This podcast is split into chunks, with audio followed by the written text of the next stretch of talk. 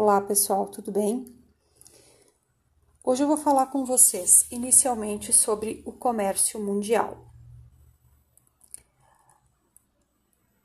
Nós temos cerca de 10 países que monopolizam 50% do comércio mundial, isso se referindo ao ano de 2015.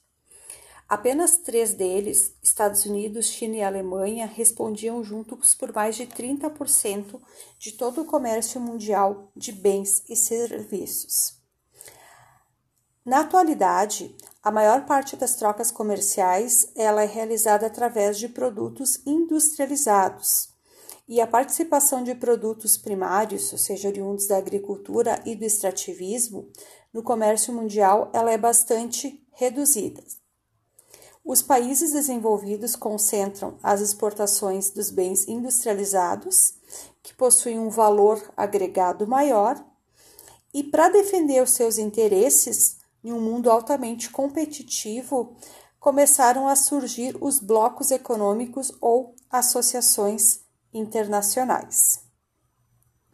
Como é de conhecimento de vocês, a China tem se destacado muito no comércio mundial especialmente na exportação de produtos industrializados com custos baixos, e isso é, foi possível, entre outros fatores, graças ao baixo custo de mão de obra no país e também aos incentivos por parte do governo.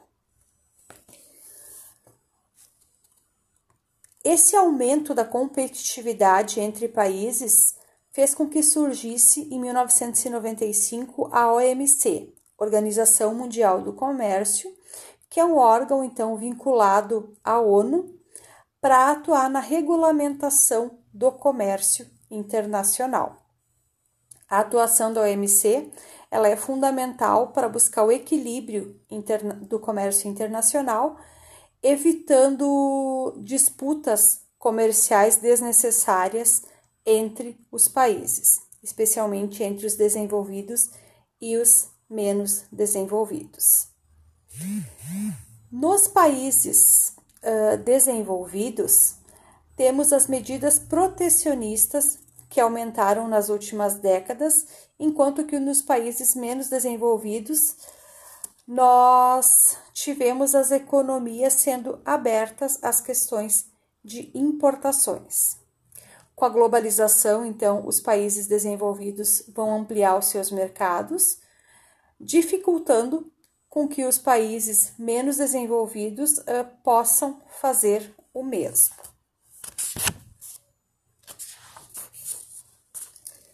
Entre os blocos econômicos, nós temos destaques para a União Europeia, que é o Mercado Comum Europeu, originado em 1993 os países membros uniram-se então em termos alfandegários e de livre circulação de mercadorias e de pessoas. Em 1999, eles adotaram uma moeda única, que é o euro, sendo adotada até 2018 por 19 dos países do, do bloco. Tá? Apesar das grandes desigualdades sociais e econômicas entre os países membros da União Europeia, esse bloco ele se tornou uma força econômica e política internacional. O Reino Unido, a partir de 2016, então, iniciou seu processo de saída do bloco econômico. Além da União Europeia, temos outros blocos importantes, como a PEC, que é a Cooperação Econômica da Ásia e do Pacífico, temos também o Acordo de Livre Comércio da América do Norte, que é a NAFTA, esse que teve seu nome uh, substituído em 2018 por pressão dos Estados Unidos para Acordo Estados Unidos-México-Canadá. E assim são diversos outros blocos econômicos. Na nossa região, pensando em termos de Brasil, nós temos o Mercado Comum do Sul, que é o Mercosul.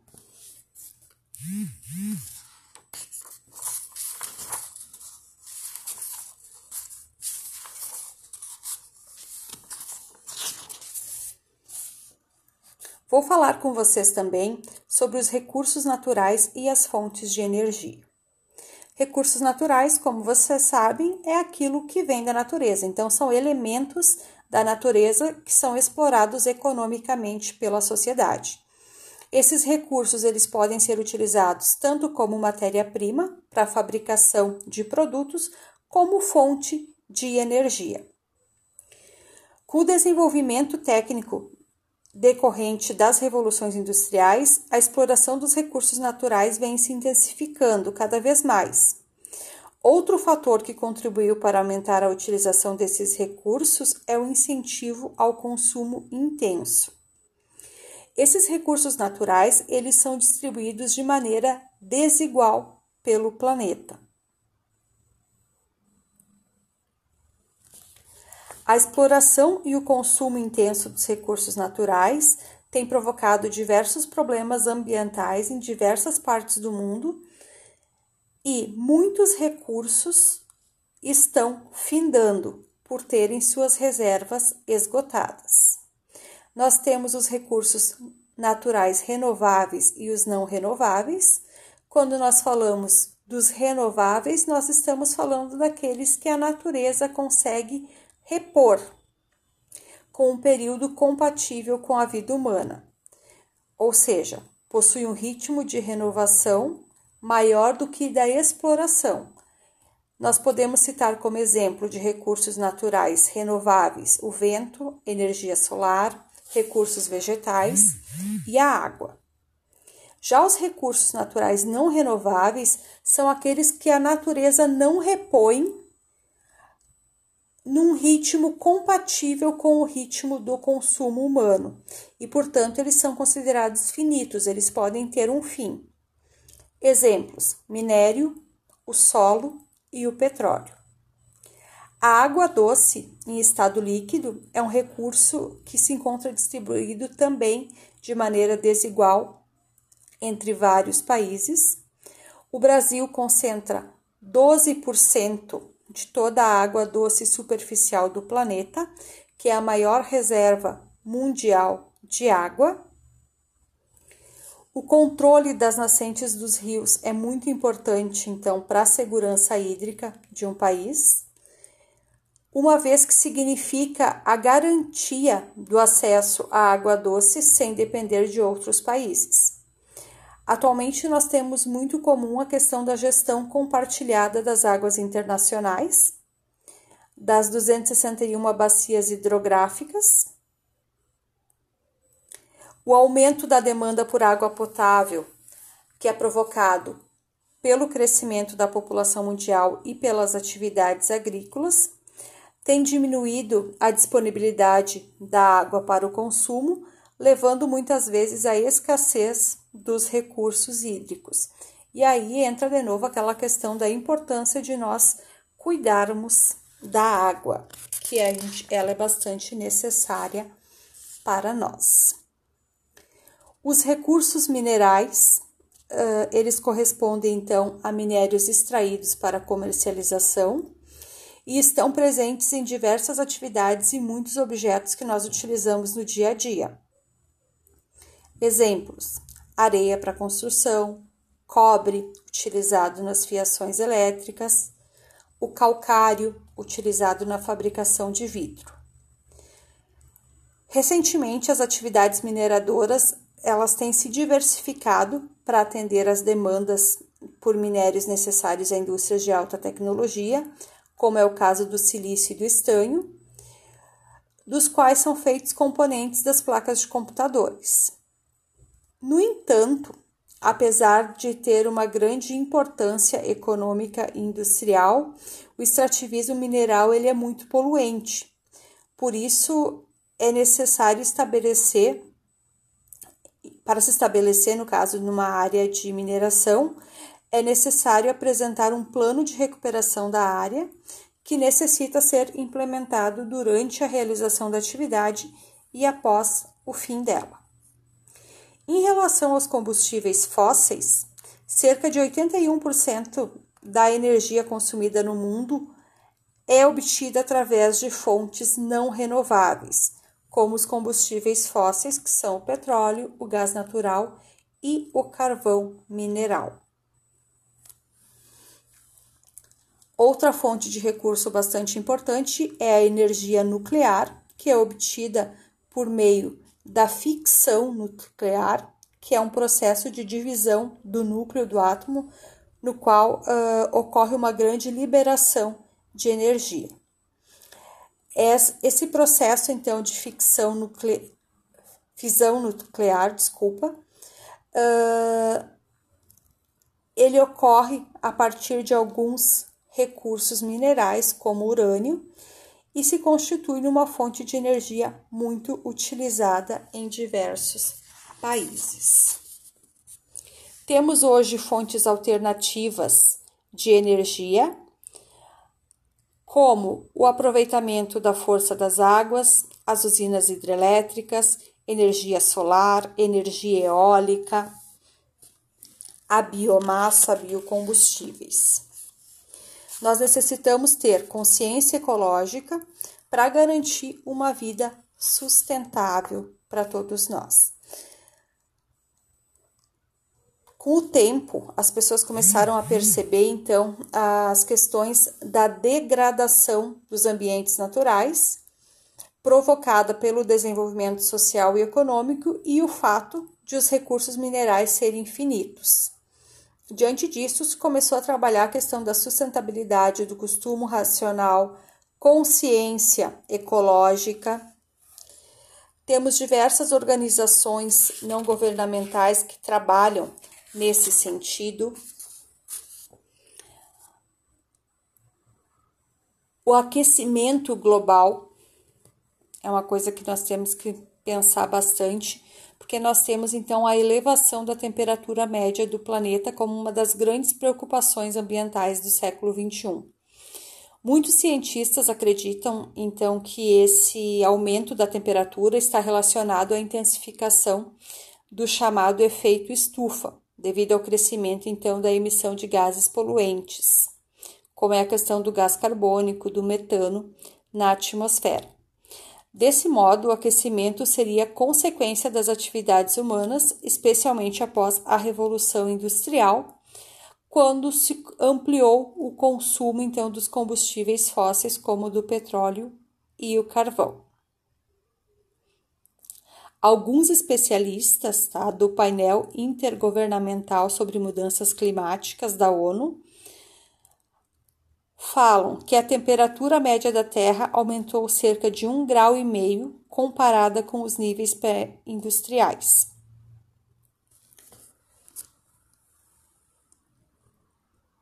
Em relação às regiões polares e à questão ambiental, quando nós falamos de regiões polares, nós estamos nos referindo ao Ártico e à Antártida. O Ártico, como vocês sabem, se localiza no Polo Norte e a Antártica no Polo Sul. As temperaturas são extremamente baixas durante o ano nessas regiões, durante o ano todo, tá? Pois a radiação solar atinge a superfície terrestre de maneira oblíqua em função da inclinação da Terra. Isso faz com que chegue muito pouco sol nessas regiões. Nas áreas mais frias, as águas do Oceano Glacial Ártico e do Oceano Glacial Antártico são congeladas, formando então vários metros de espessura chamados de banquisas polares. E temos também enormes blocos de gelo que se soltam e flutuam pelo oceano, dando origem aos icebergs. Devido a essas condições ambientais, as regiões polares elas ocupam um centro de preocupação ambiental muito grande, ligadas ao aquecimento global. Em função da possível elevação da temperatura da Terra, haveria o derretimento das geleiras polares, causando a elevação dos níveis dos oceanos, o que seria responsável então por provocar inundações em áreas costeiras e desaparecimento de numerosas ilhas, muitas delas habitadas, além da perda de terras uh, destinadas à agricultura e também da biodiversidade.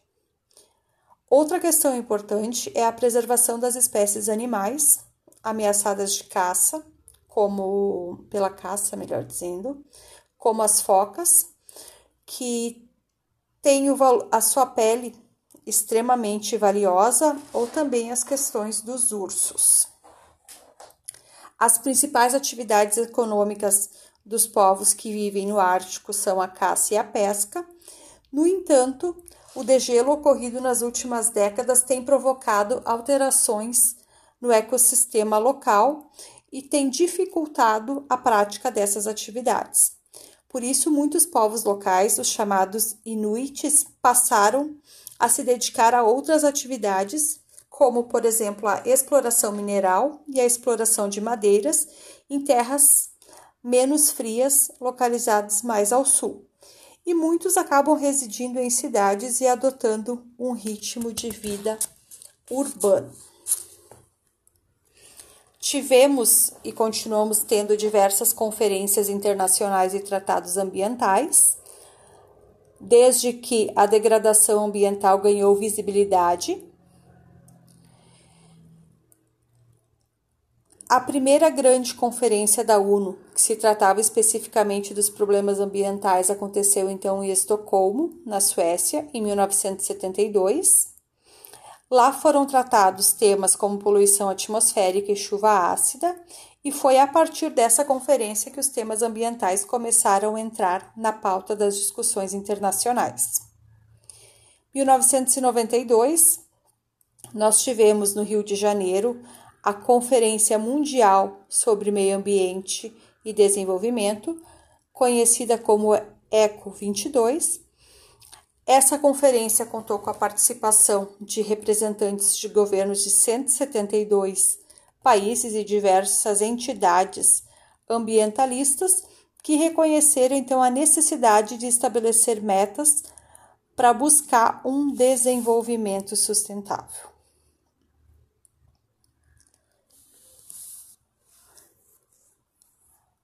Nós tivemos também, dez anos após a Eco 92, na África do Sul, uma conferência que ficou conhecida como Rio Mais 10, na qual os participantes avaliaram os resultados obtidos uh, através das metas estabelecidas na Eco 92, realizada no Rio de Janeiro. Em 2015, tivemos em Paris a 21ª Conferência das Partes da Convenção Quadro das Nações Unidas sobre Mudanças do Clima.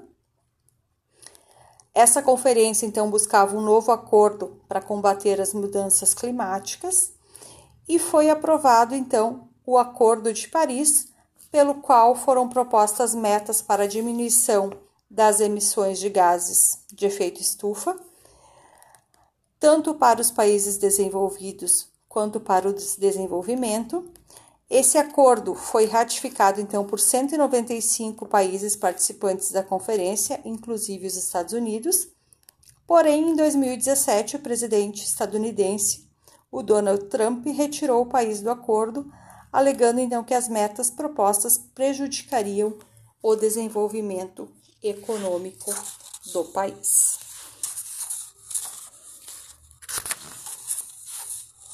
Certo, pessoal. Qualquer dúvida que vocês tenham, é só me chamar que estou à disposição. Um abraço para todos, tenham uma ótima semana.